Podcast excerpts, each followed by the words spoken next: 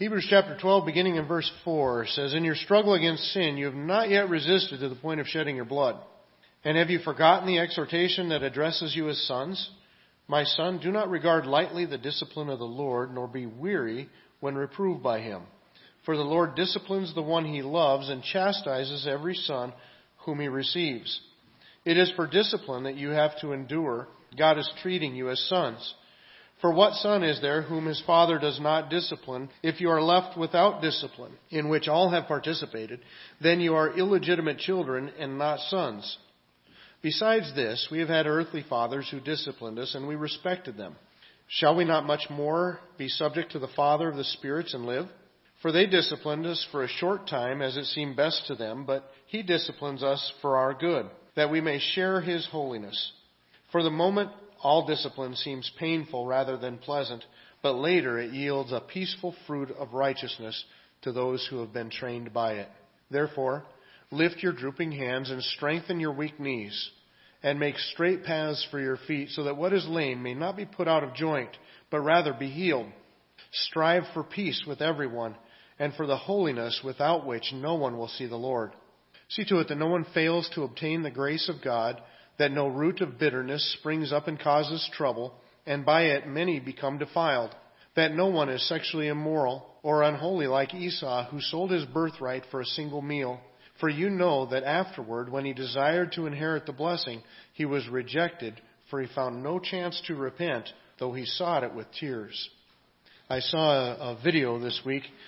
It was 2008 Big Ten Championship of the indoor track meet. Heather Dorniden is picked as a favorite to win it. It's three laps, and as it comes around to the last lap, just right at the beginning of the lap, she's taking the lead.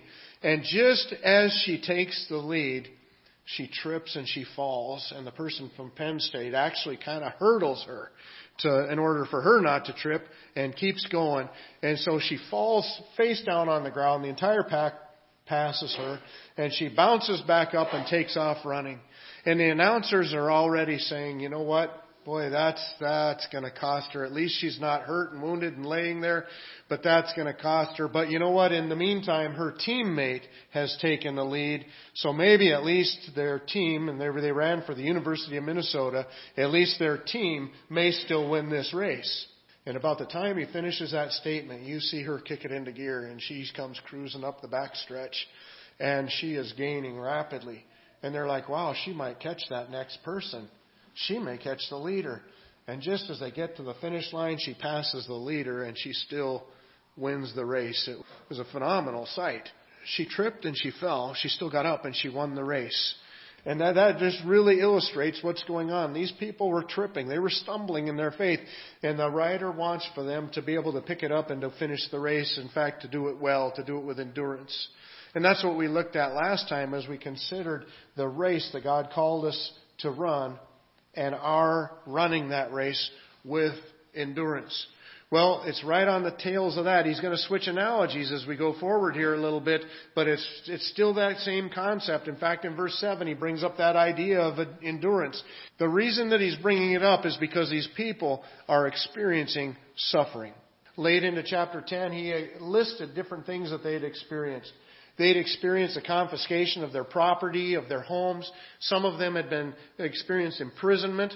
Some people had experienced public humiliations, beatings.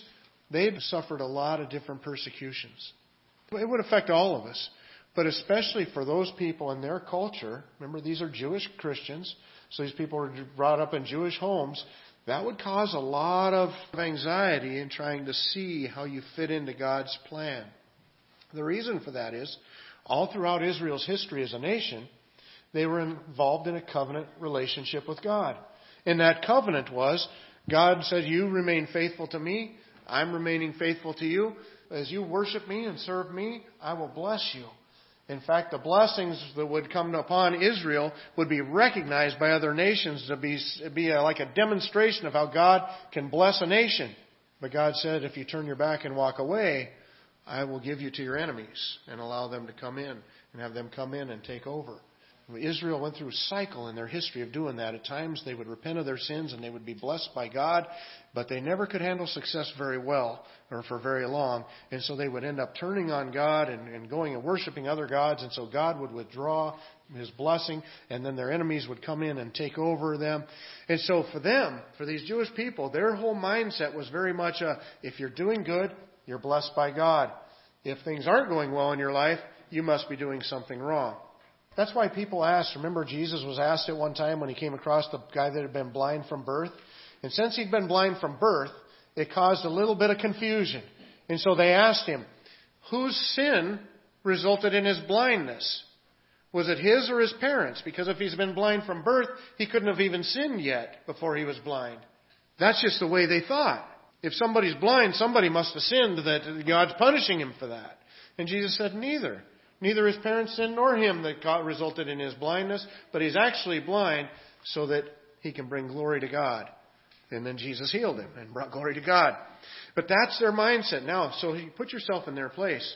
As a Jewish person, you've become a Christian. You've been looking forward to the Messiah your whole life. You believe you've found him, Jesus Christ. You put your faith and trust in him. And now that you put your faith and trust in him, everything's falling apart. You've maybe had your home confiscated or you're sitting there in prison. Your friends have forsaken you because you're, you've left their faith.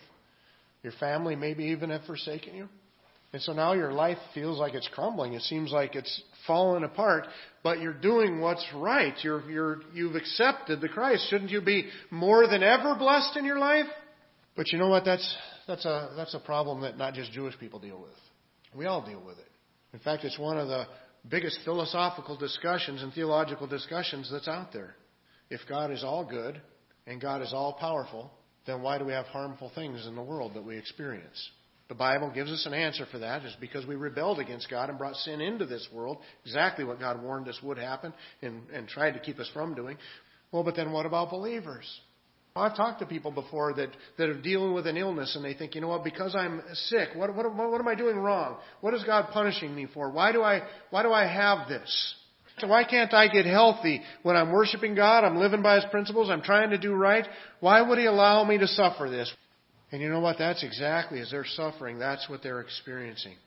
Maybe Jesus wasn't the way. Do we go back to that old temple that's still there and the sacrifices that are there? At least then we get our friends and family back. Life kind of returns to normal. That's exactly what he's dealing with as he goes through this passage.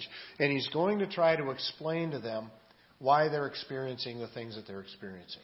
The first realm that he deals with is he deals with her perspective.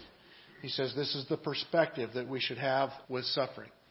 If we're living for Christ, if we're trying to be faithful to God and follow His commands and be um, walking with Him, but we're still, but we're experiencing suffering in our life.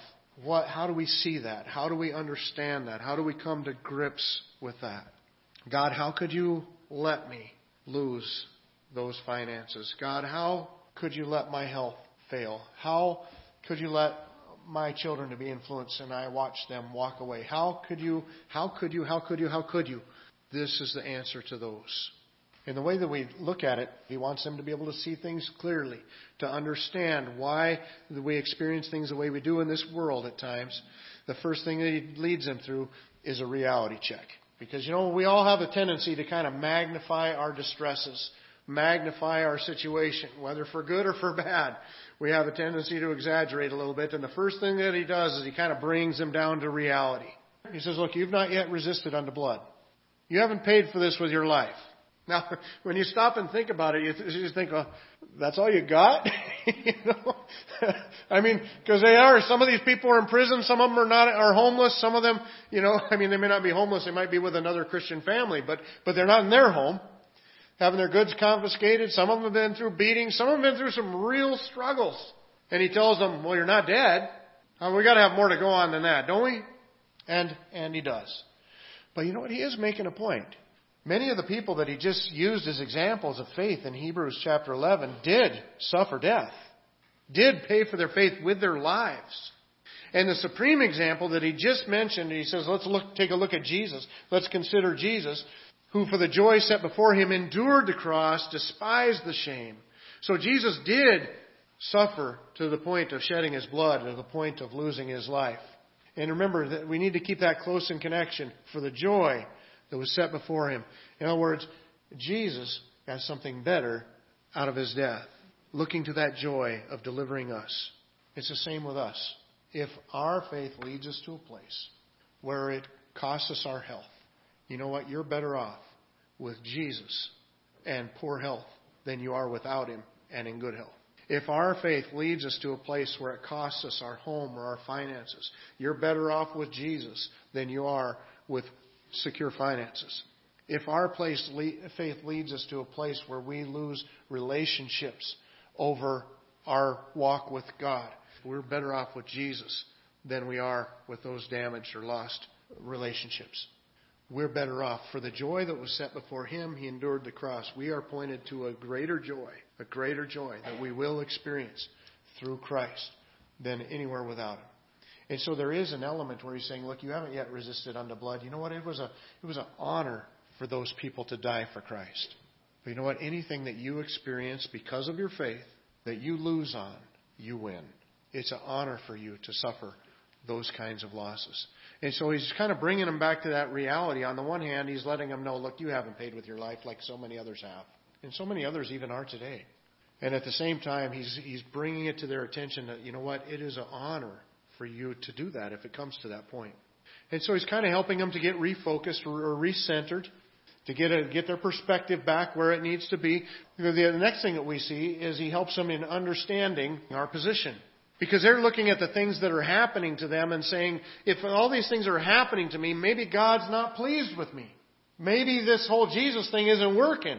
My life was pretty smooth before, but now it's not smooth anymore. And so maybe, maybe God's not happy with me. If you think about it, we get into kind of a pagan mindset when we do that. Now, I'm not saying that uh, when things go wrong in our life that it's not a it's it's not a bad time to evaluate and say, how am I doing? Am I walking with Christ? Am I, am I, am I following him closely or am, am I drifted? Is God trying to get my attention? That's fine to do those kind of things. But the fact of the matter is the pagan religions of old, they looked at, at gods as vindictive. You're always offering up these sacrifices to bring appeasement because of because he was like angry with you all the time and just looking for the opportunity to grind you into dust. But God is not that way. In fact, a, a, a lot of times we, we, can, we can wander off the path, and God is very patient with us in bringing us back. More patient than we deserve. But as we look at this, he's writing to us and he says, your, your perspective needs a change here. You need to understand that it could be that because of these things, the reason you have these is because God is pleased with you. You ever thought that? Has anything ever gone wrong in your life? Some, something big, something tragic happens, and you think, boy, maybe, maybe I just finally am approved by God. I don't think you ever have. I know I haven't. Our mind doesn't go there. When things start falling apart, we think, what have I done wrong? How, am I, how am I blowing it? Not how am I putting it all together.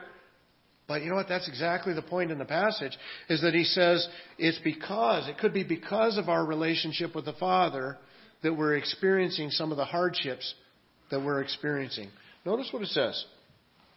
He says in verse 5, And have you forgotten the exhortation that addresses you as sons? My son, do not regard lightly the discipline of the Lord, nor be weary when reproved by him. For the Lord disciplines the one he loves and chastises every son whom he receives. That word discipline. You guys, in these few verses that we're looking at here today, the word discipline shows up nine times. So it's, it's a primary focus here. And what is its point? Is that when you discipline children, whose children do you discipline? Yours. You don't discipline the neighbor's kids, though you might like to once in a while. You discipline your kids. Those are the ones that you take care of. Those are the ones that you're responsible for.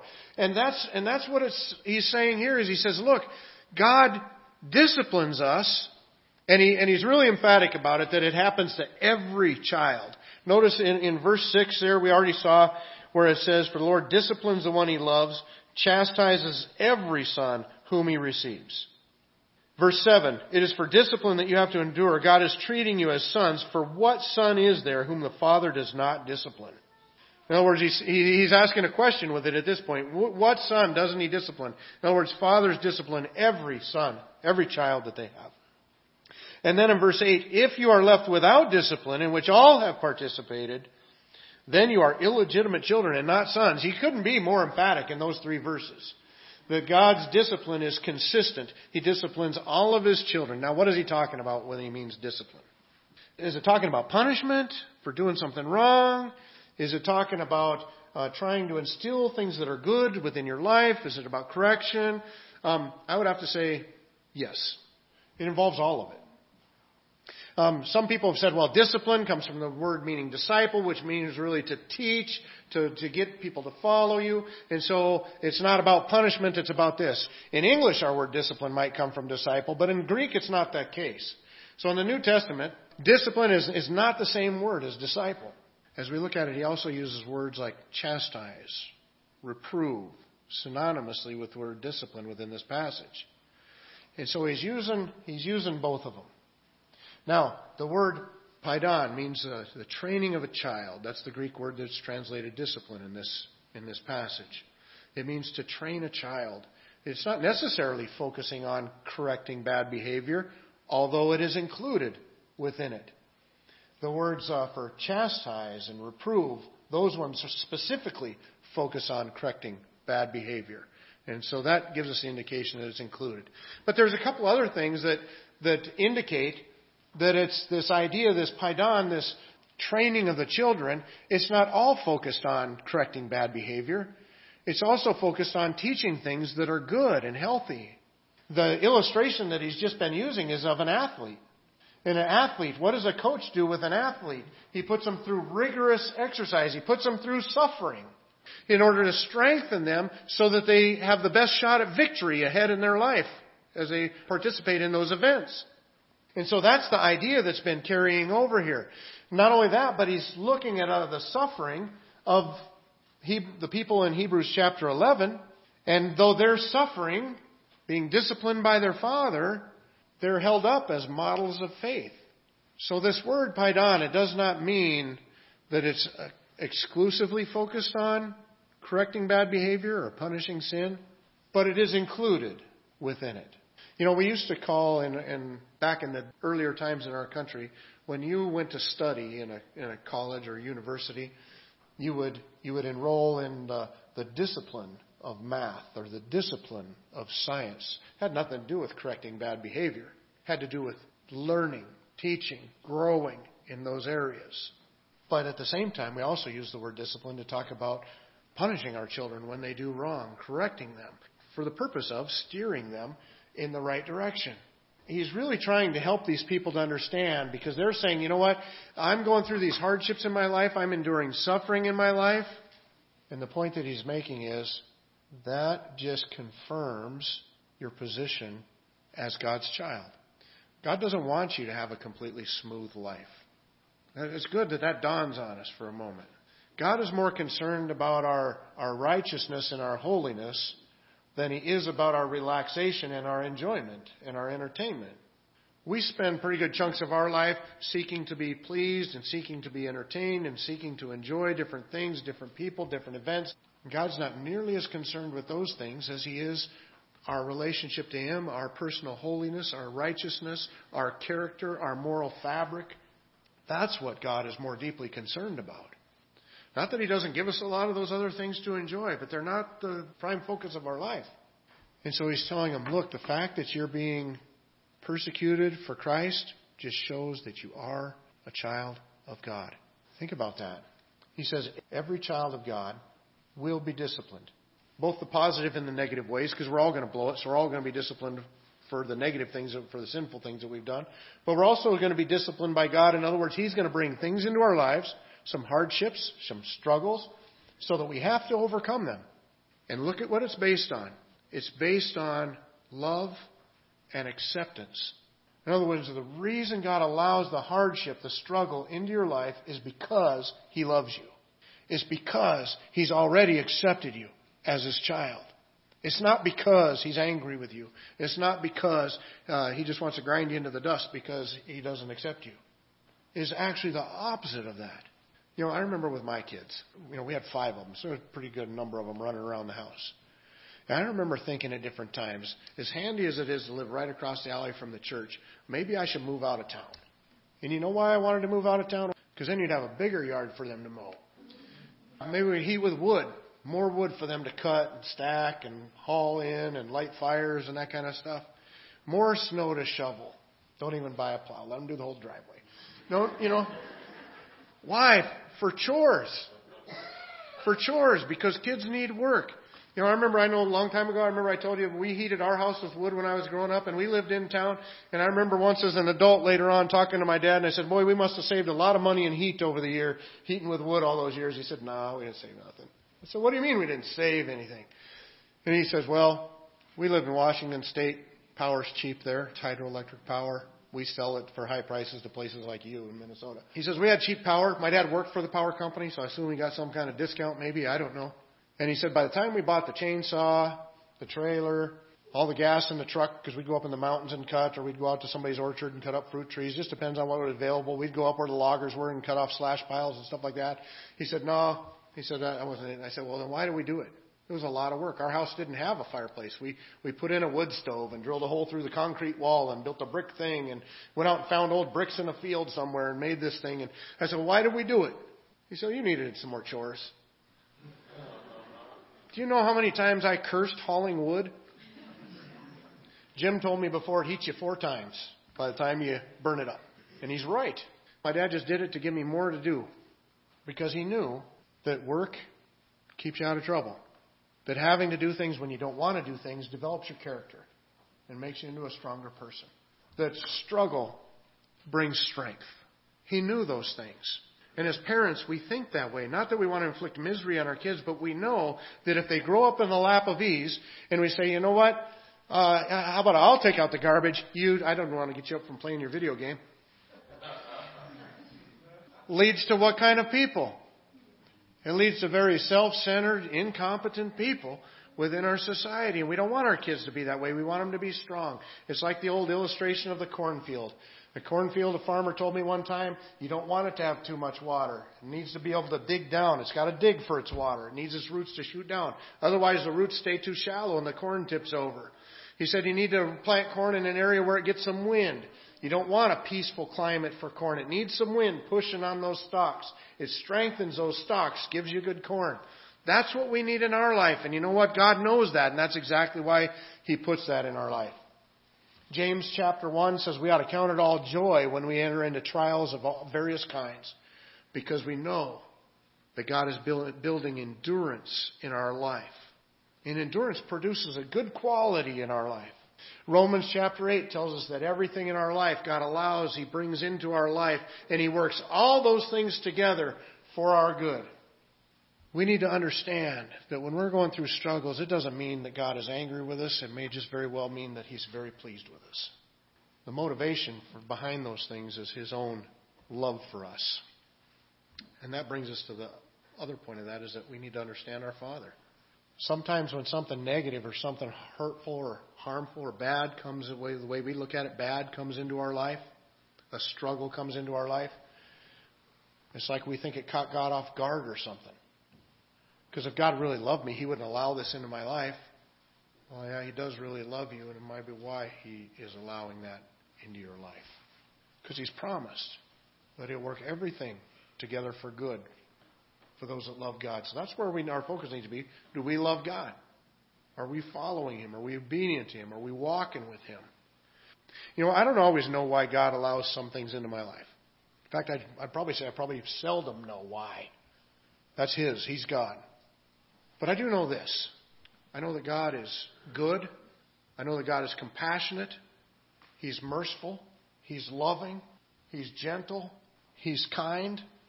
Now, He's also He's also a God of judgment and wrath, but I've been delivered from those things. I've put my faith in Christ and I'm walking with Him. I've been delivered from the, God's judgment and wrath in my life.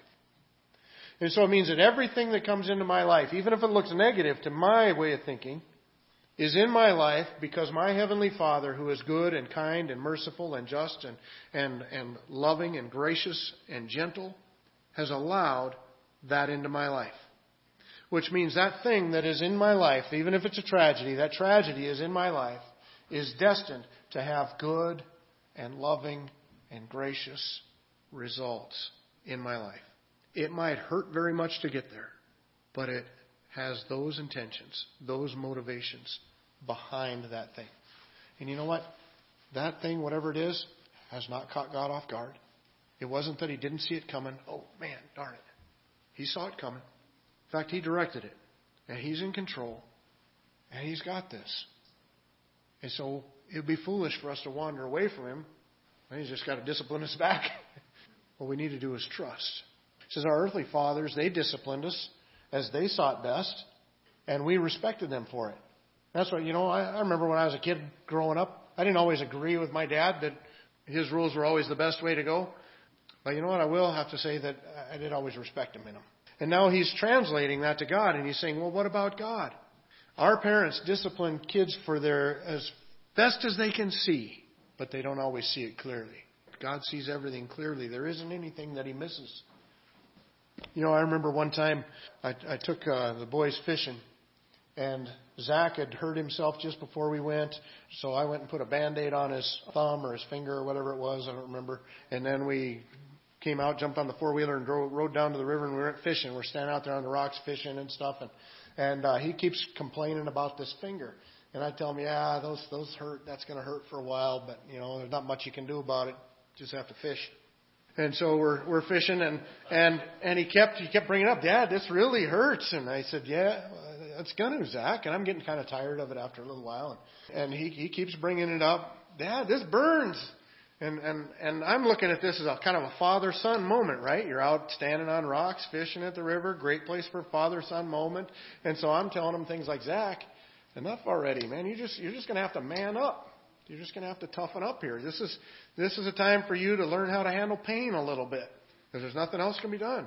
And then pretty soon I look up and see his mom up on the bridge waving her hands frantically. So I go running up the trail, wondering what's happened back home. Nothing's back home except for she found uh, the band-aid wrappers left on the counter. Zach must have left them there. I wouldn't have done that. but she goes to pick up the band-aid wrappers left on the counter and notice that it's a wart band-aid. And so, you know, for burning off your warts. And so, uh, so she yells that to me and I go sprinting back to Zach and, uh, rip that band-aid off his finger and stuff his hand in the river and, uh, to cool it off and, and it's all turning black around it and everything and, and that, and now, I will say this in my defense. I thought I was doing best by him. I thought I was doing right by him.